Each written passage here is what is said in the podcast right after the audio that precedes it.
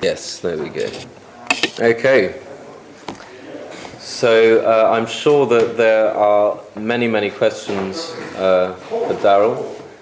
And uh, let's open the floor. So, questions, comments on the back of Daryl's lecture? Disagreements? Corroboration? Not so much disagreement. Alex? Um, uh, I first, first things first. I thought it was like really a really really good presentation. I study history and I'm familiar with Chinese history, especially prior to the 15th century. I'm familiar with Western history, and I would more or less not find any disagreement, um, but only on like technical technical details. Um, the um, for instance, I mean, I've been doing a course at the LSE on uh, international institutions. One of them is on the Bretton Woods system, uh, 51 to 71. They conclude the same thing, that the Americans broke it by going to war. Um, uh, another interesting thing about the Opium Wars, and I'll, I'll by the way, my grandfather was also a historian, and he hated the British. He thought they were evil. I think they're evil too. It's great. And one, another bit about the Opium Wars that I found out when I was doing my own research um, when I was an undergrad. Um, in the British press during the 1840s, um, the British press would slam the Chinese for not being pro-free trade. So, so and, and that's how they sort of justified it to the public going to war, because they wouldn't sell them their goods. It's, uh, so, I mean, you're, you're, you're, entirely correct, but I just, I guess to point out a criticism, um, you said that real business, or business cycles came into existence after 1600, so after a period when, when banking in England presumably becomes important. Um, but does this have anything to do with Fischer's um, price revolutions? Because if there's price revolutions that start on, I think it's 1200 or so, then there's no sort of central banks, but there is a sort of something driving this sort of dynamic boom and bust kind of situation where you have an increase in prices and then they fall again, and they're not they're periodic. Sure. That's a that's a problematic. That's a problematic question. Fischer deals with this in his book, and he said there have been many people who've come to the table about this issue, trying to explain it in their own way the Kondratiev people, people on demographics, population growth, many different they've all brought their discipline to the table on this reoccurring, you know, this stability, a wave of rising prices and a collapse of waving prices. And he said, no one has the piece on it. He, and he, and he, he, he doesn't, he, he himself comes to no conclusion. He said, it's not my part to explain why this happens, only to note that it does. And, and he leaves it at that. You know, he, he's just, he's got the data, he brings it in, and it's very, it's just research. But you, you, are exactly right. There's, there is, there's, see, there's something not spooky about cycles. There's something, I mean, Sandeep is, he's from India. As much as he will speak on behalf of the crown in this All right? And this, this culture has a deep understanding of historical cycles, far beyond ours. I mean, the Mayan cycle is like a blip in the Yugas and the Indian cycles, all right? And there's really sort of no explanation, and it may not be true, or it may be true, but there's always this sense that we, as sentient beings, are part of something that is bigger than us. One of the things that I believe is that one of the things that Western Western consciousness has done of late is that our intellect, our, our ground of being is focused in who we think we are. All right? And that's just who we think we are. But we, but we, we have such agreement on it that we don't question any other way. And it's these things like this, it's things like this, it's things like these things that come in and there's no explanation. All right? Or if there is an explanation, we have not yet found it. And that's what I'm going to say. There, there, I'm sure there is an explanation. We just haven't found it. And you know, it's, it's it, at a certain point, you live with mystery. You know, and, and Fischer notes this. He said, I have no idea why these things happen. Greater minds than me have stepped in and tried to explain the periodic, and they tried to bring their discipline to the table to, to measure it and explain, you know, why this thing happened, why this thing happened. He says, You know, he says, that's not my point. I just want to point out that this happens like that. Um, just as a side note, I just did a little bit of homework really quick. Uh, EH.net, Economic History Services, like .net. It's like one of my favorite websites, um, and they publish a journal. They're like the the big the big boys. Of course, they have a review on the book. And there's a gentleman over here. Um, I don't know his credentials. His name is John Munro. Um, I don't. Um, he basically slams his book for being uh, not being mathematically rigorous and uh, for being for being um, a uh, yeah, no, it's a pretty weak criticism. Hmm. But um, but he, but, but I think I think it's justifiable because the only thing is measuring this kind of stuff is the most controversial part. There's a lot of um, filling in the gap when you have missing observations, and historians usually do this. So um, I'm not an expert on it because I didn't manage to do long-run economic growth at the LSE, so I'm not an authoritative person. But I'm very interested, and I can actually find something like tangible um, uh, the next time around. Um, another thing I was going to mention is that you meant you talked about bankers and how bankers are evil in the sense that they don't they just make money by lending out money. I am guilty of a broad brush. you already, now you already, but you already know where I'm going with I this. understand. It's a, a, a- a bank that is char, as a chartered monopoly Yeah, is different from a, from a risk-taking institution that's subject Sure. to market forces. to market forces. Right, uh, in, in a, in a free Yeah. market model. Sure. Right. Um, but it's just something I want to mention. Yeah. Um, I'm just gonna, nobody raise their hands, I'm just gonna keep on rambling. Yeah, yeah. Um, uh, you also mentioned the word capitalism and how basically uh, I, per- I personally have thrown out the word altogether because it's too loaded. But you're entirely correct that with the fall of communism, capitalism, this very vague term, has somehow come into prominence and it's been used to justify a new economic order that somehow revolves around the US. Um, for instance, one of the things that um, I studied was the role of the World Bank and the IMF and, and growth in like uh, the late, la- later 20th century. One of the things that I noticed is that actually I think the World Bank is an agent of Wall Street because they get to, told what to do by the Treasury. And there's one very controversial academic, his name is Robert Wade, who talks a lot about this kind of stuff. And the example of Stiglitz, and another economist, an Indian guy who ran the World Bank afterwards, who both pressured by the Treasury to basically um, further Wall Street interests. Because there's two kinds of versions of capitalism. There's the free markets, global capital circulating as fast as it quick, and we get the most efficient outcome. And we need to elevate the status of the, of the poorest people in society and bring them up to speed, basically, so it can guarantee a, a better standard of living for everyone. And Wall Street are in favor of the former policy, Of course. because it's in their own interest. Uh, I want to add something here because you you brought it about Bretton Woods and, and the World Bank. There was a, uh, Bernard Baruch was there at, at Bretton Woods. And, and when they put that system together, Bernard Baruch turned to somebody and said, this is wonderful. If we get this in place, we will be able to buy up the world's commodities on the cheap. That's how he saw it. He saw it as a mechanism whereby they could do that. And you're right in the sense that they've been at the hand of the U.S. all along. That agenda was there in the beginning. All right? Maynard Keynes tried to come in with their Bancor, and I, I got to say, the British are a lot fairer. They're not always fair. When push comes to shove, none of us are. All right? But they do have this thing about fair. You shouldn't scream during tennis matches when the guy's serving. It's wrong. All right? It's a game of skill. All right?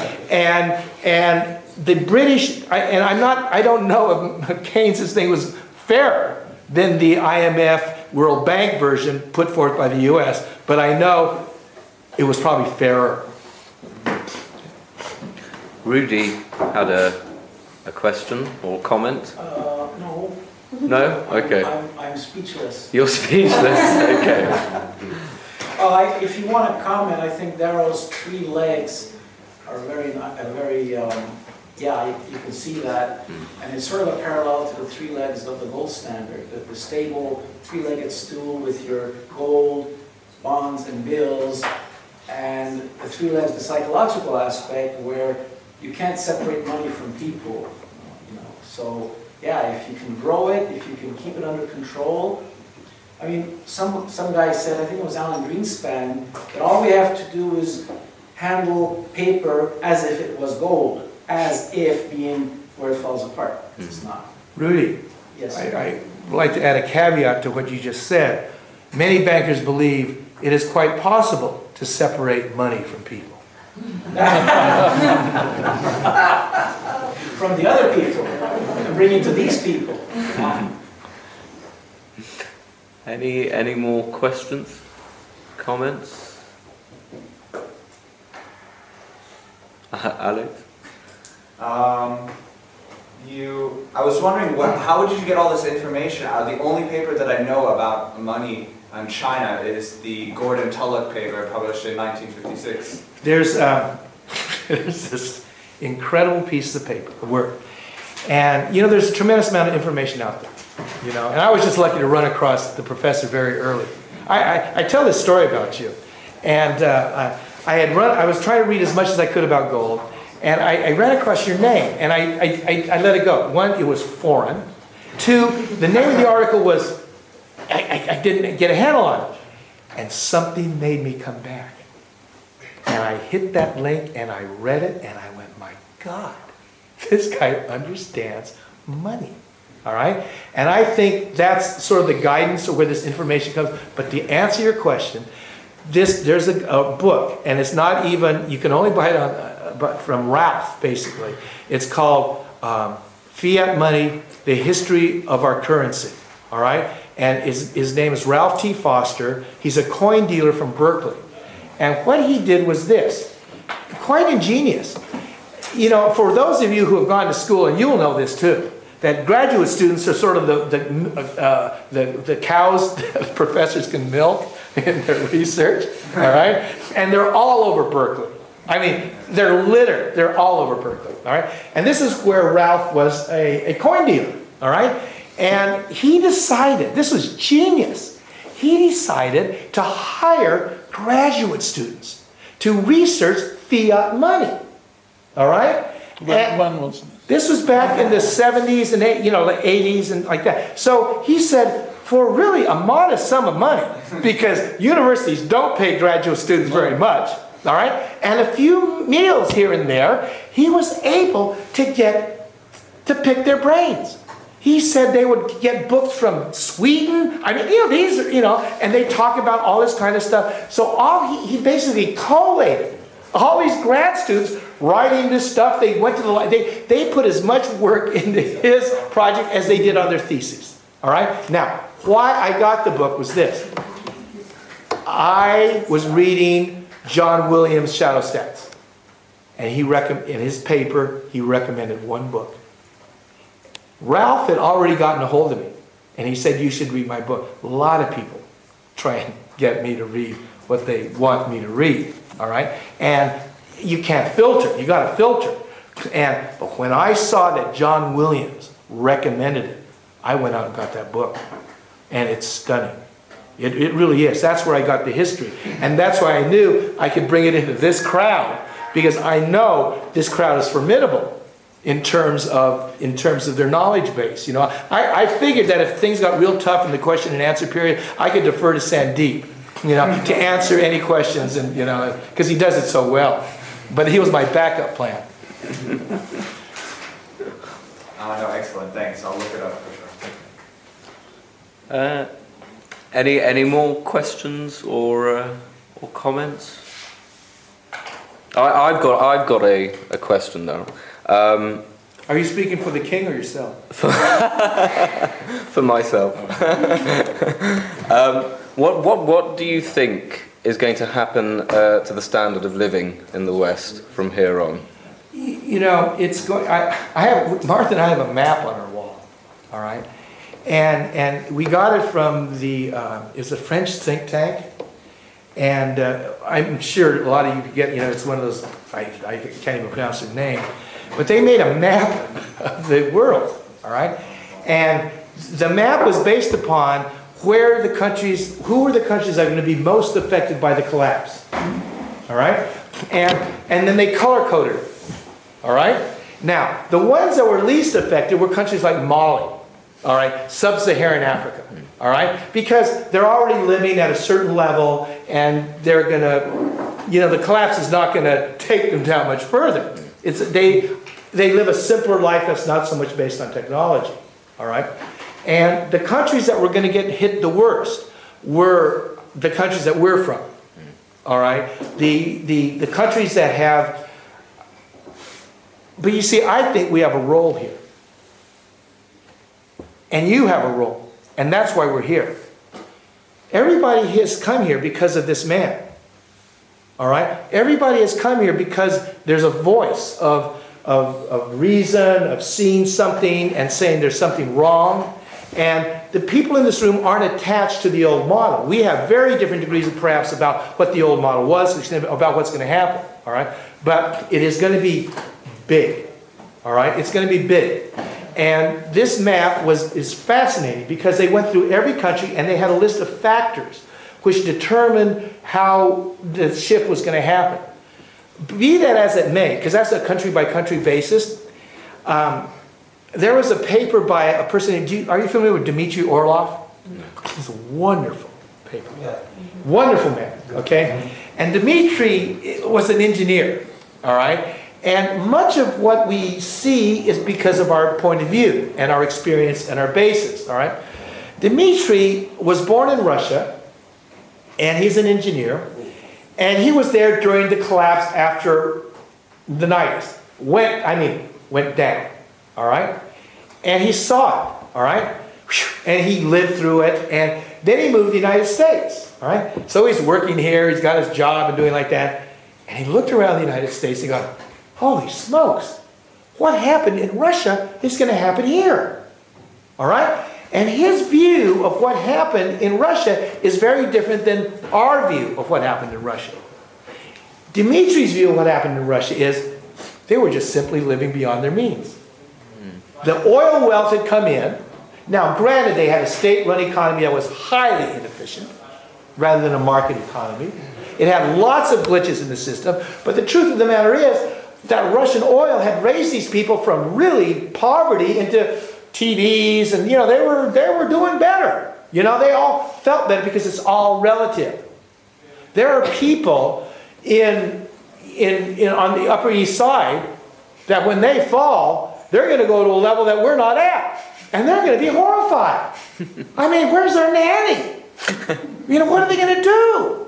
You know, they're going to be horrified. We're going, God, if I can live like that, man, that'd be cool. All right? Well, Dmitri said the Russians when that oil, when all of a sudden Norway, when Norway came online, it just took the legs out from under Russia and they were sunk. All right? And they dropped like rocks. All right? And he said it was really cultural cataclysm on a level that we have never seen before. And he came to the United States and he said, This is going to happen here. And he gave a few recommendations. All right? He said, The first you're going to see is a problem with the financial institutions which we've seen. All right? And the latest step in the financial institutions is the taking on of debt by the central banks. This is very recent.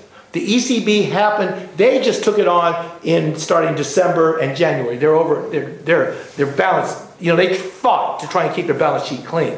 They had to keep their system going, so they took on the bad debt of the system. The Fed did this since 2008. I can guarantee you that neither central bank wanted to have their balance sheet like it is now. They're, they've been forced to do it. So he said, you're going to see the closures of financial institutions. We're, we're, we're going to see it, but in a different way than it happened in the 1930s. Then he said, you're going to see the problem with, with commercial entities. You're going to see stores that you, that you are familiar with close down. You're going to see supply lines get screwed up. You're going to see a disintegration of that. Then he said you're going to see social collapse. Standard of living is going to fall. All right? Now he said, where the danger comes in is this, is cultural collapse. This is where he says it gets scary. All right? When cultural collapse happens. All right? Because this is something that we're not used to. It's a, it's a invisible fabric that we share. All right? And that is very, very destructive. And Dimitri said, he said, listen, it's going to happen. He said, and his palliative was with, we're going to have to, we're going to survive in groups. He said, is we're going to survive as whole, as a whole, as a collective. All right? And it's a collective that we have, we just, we don't know. We don't know our neighbors. Money has allowed us to isolate ourselves from each other.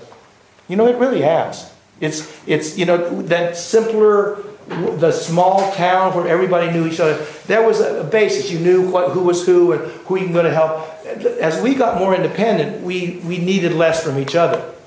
All right? The, the, the, the, the thing that I see happen is one, we are going to experience a collapse. But I do not believe, I, I believe like that Fischer is, that it's going to come into something better. My, my model for this thing is really, um, is really uh, Buckminster Fuller. All right? And, and Bucky said in, his, in 1981 in his last book, Critical Path, he said, he, he entitled the foreword, The Collapse of the World's Power Structures. He didn't say the collapse of communism, the collapse of capitalism. He says the, the twilight of the world's power structures. All right? Twilight. The twilight of the world's power structures. That's how he started the preface. And in the first paragraph, Bucky said, Mankind, this is 1981, he died a year later. Mankind is entering a period of unprecedented crisis.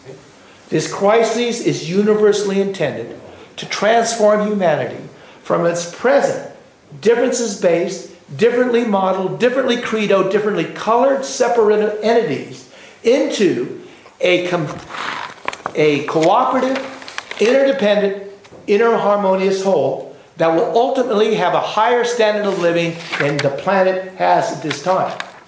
Bucky said that there technologies exist at this moment that would allow us to have it, but that the powers that be are not going to let them out until their existence is so threatened that they don't have a vested interest in hanging on to it. He says this is the history of humanity. But this crisis is going to it's going to take the hair off the back of our necks. And it's not only going to take the hair off the back of our necks, it's going to join us again to each other. Now, this may not be true. I come from a country that has more guns, more ammo, more people stocking stuff ready for this collapse to happen. But Bucky said, this is not what's going to happen.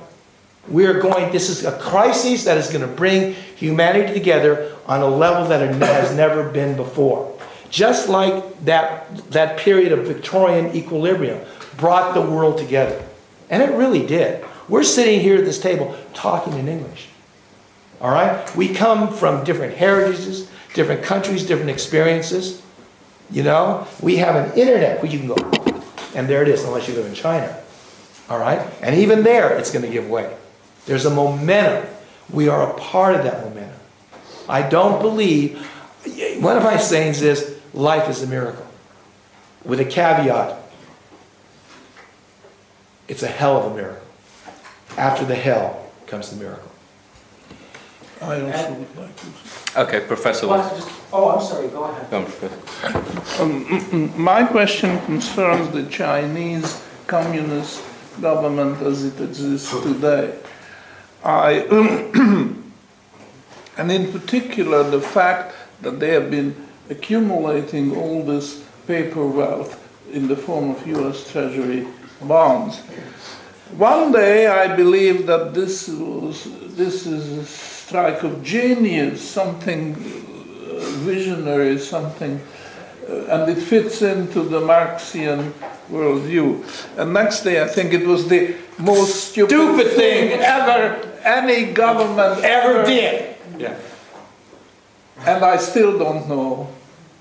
China is a really curious thing. I majored in East Asian studies, all right, and and uh, China is really curious because we it's there there are all these consciousnesses, these bits and pieces of consciousnesses, and your point is really well taken because that is a huge overhang, and what happens with it, what's done with it, is going to be very very critical. You asked me about my friend, the German, okay, who, who, you know. And I'm not going to talk about him, but I'm going to talk about a friend of his, all right? He met this person in, in, in, in Boston in the 1970s, and he's Iranian, all right? And I watched their email exchange because they only recently came back together two or three years ago. His Iranian friend has lived in China since 1980. He speaks Mandarin, Cantonese, a few other dialects, and has achieved the level of a master calligrapher. All right? This is no small achievement for a foreigner. All right?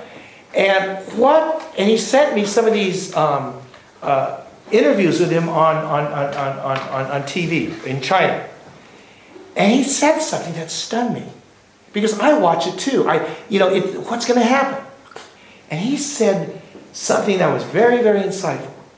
He said, based on our own perception of how the Chinese have been, we think it can go this way, we think it can go that way.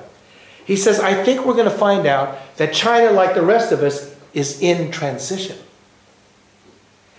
They don't know how they're going to turn out. And what is going to come out the other end is going to be as much surprise to the Chinese as it is to us. I was in China in 1976, very early on. I was 31 years old. I was one of the few Westerners that got in there at that time. I was there when the Red Guard was still in power. They were falling at the time. And I watched it because it was my major in college. And I had my druthers on who I wanted to come out. All right? I wanted Zhou and Enlai to come out. There was, you had this power struggle between Zhou and Mao Zedong. All right? And Mao Zedong was that, well, that's who he was. And Zhou and Enlai was rather the heart of the whole thing. All right? And we watched it, this tug of war. And both of them were dying. Okay? Hanging on to power. Who was going to live? Who was going to be the last one at the helm? Zhou and God, Enlai died first. My usual rush to judgment, I gave up the goods. You know, I used to leave the TV when the 49ers were down by 20 with three minutes to go. And Joe Montana was the quarterback. And then I hear screams coming in front. My God, they won. All right? But I'd leave the room. China did the same thing. Zhou and Enlai dies. I give it the ghost. There's Mao Zedong. He's got it. His wife is going to come in. The Red Guard's going to take it over. It's over. Mao Zedong appoints an unknown Hua Guofeng out of Hunan province who no one knew. And if you looked at him, he bore a remarkable resemblance to Mao Zedong. Same melon head, that same little dimple on his thing, you know. And no one knew him. And he was now the titular head of China with no power base. No power, except Mao Zedong. Three months later, Mao Zedong dies. Boom! The army moves, takes out the Red Guard, takes out all the right-wing hardliners in the Communist Party, and Zhou Enlai ascends to power. Deng Xiaoping, who was one of Zhou Enlai's people, comes back and ushers China into capitalism, and the world changes. So, we can call it. We're going to be wrong. We're in a period of intense change where the variables are so far beyond us. You know, we, we, have, we all have our druthers, but that's all they are. And China is going to be a big player. I, what, I don't, you know, very few people know what happened in China in the last two weeks. This is extraordinary, Vanessa. What? I wanted to ask you exactly that. It's extraordinary that happened Last two. in the last two weeks. All right? China is an opaque country. You can't see. All right? I mean, secrets is what China runs on. They don't tell anybody what's going on because knowledge truly is power. All right? What happened is a mayor of a town called Chongqing, all of a sudden, uh, no, no, before that happens, something really bizarre happens. Something happens. News comes across that the mayor of Chongqing, a not a small city, because I don't think any cities in China are small, but it's nowhere as big as Shanghai, Beijing, whatever. It's at the base of Tibet, on the other side of the hills from the Himalayas, all right? The police chief ran to the American embassy. Wow! What the hell did he go to the American embassy for? All right? He, and all of a sudden, there's this, you know, muffled stuff that's going on.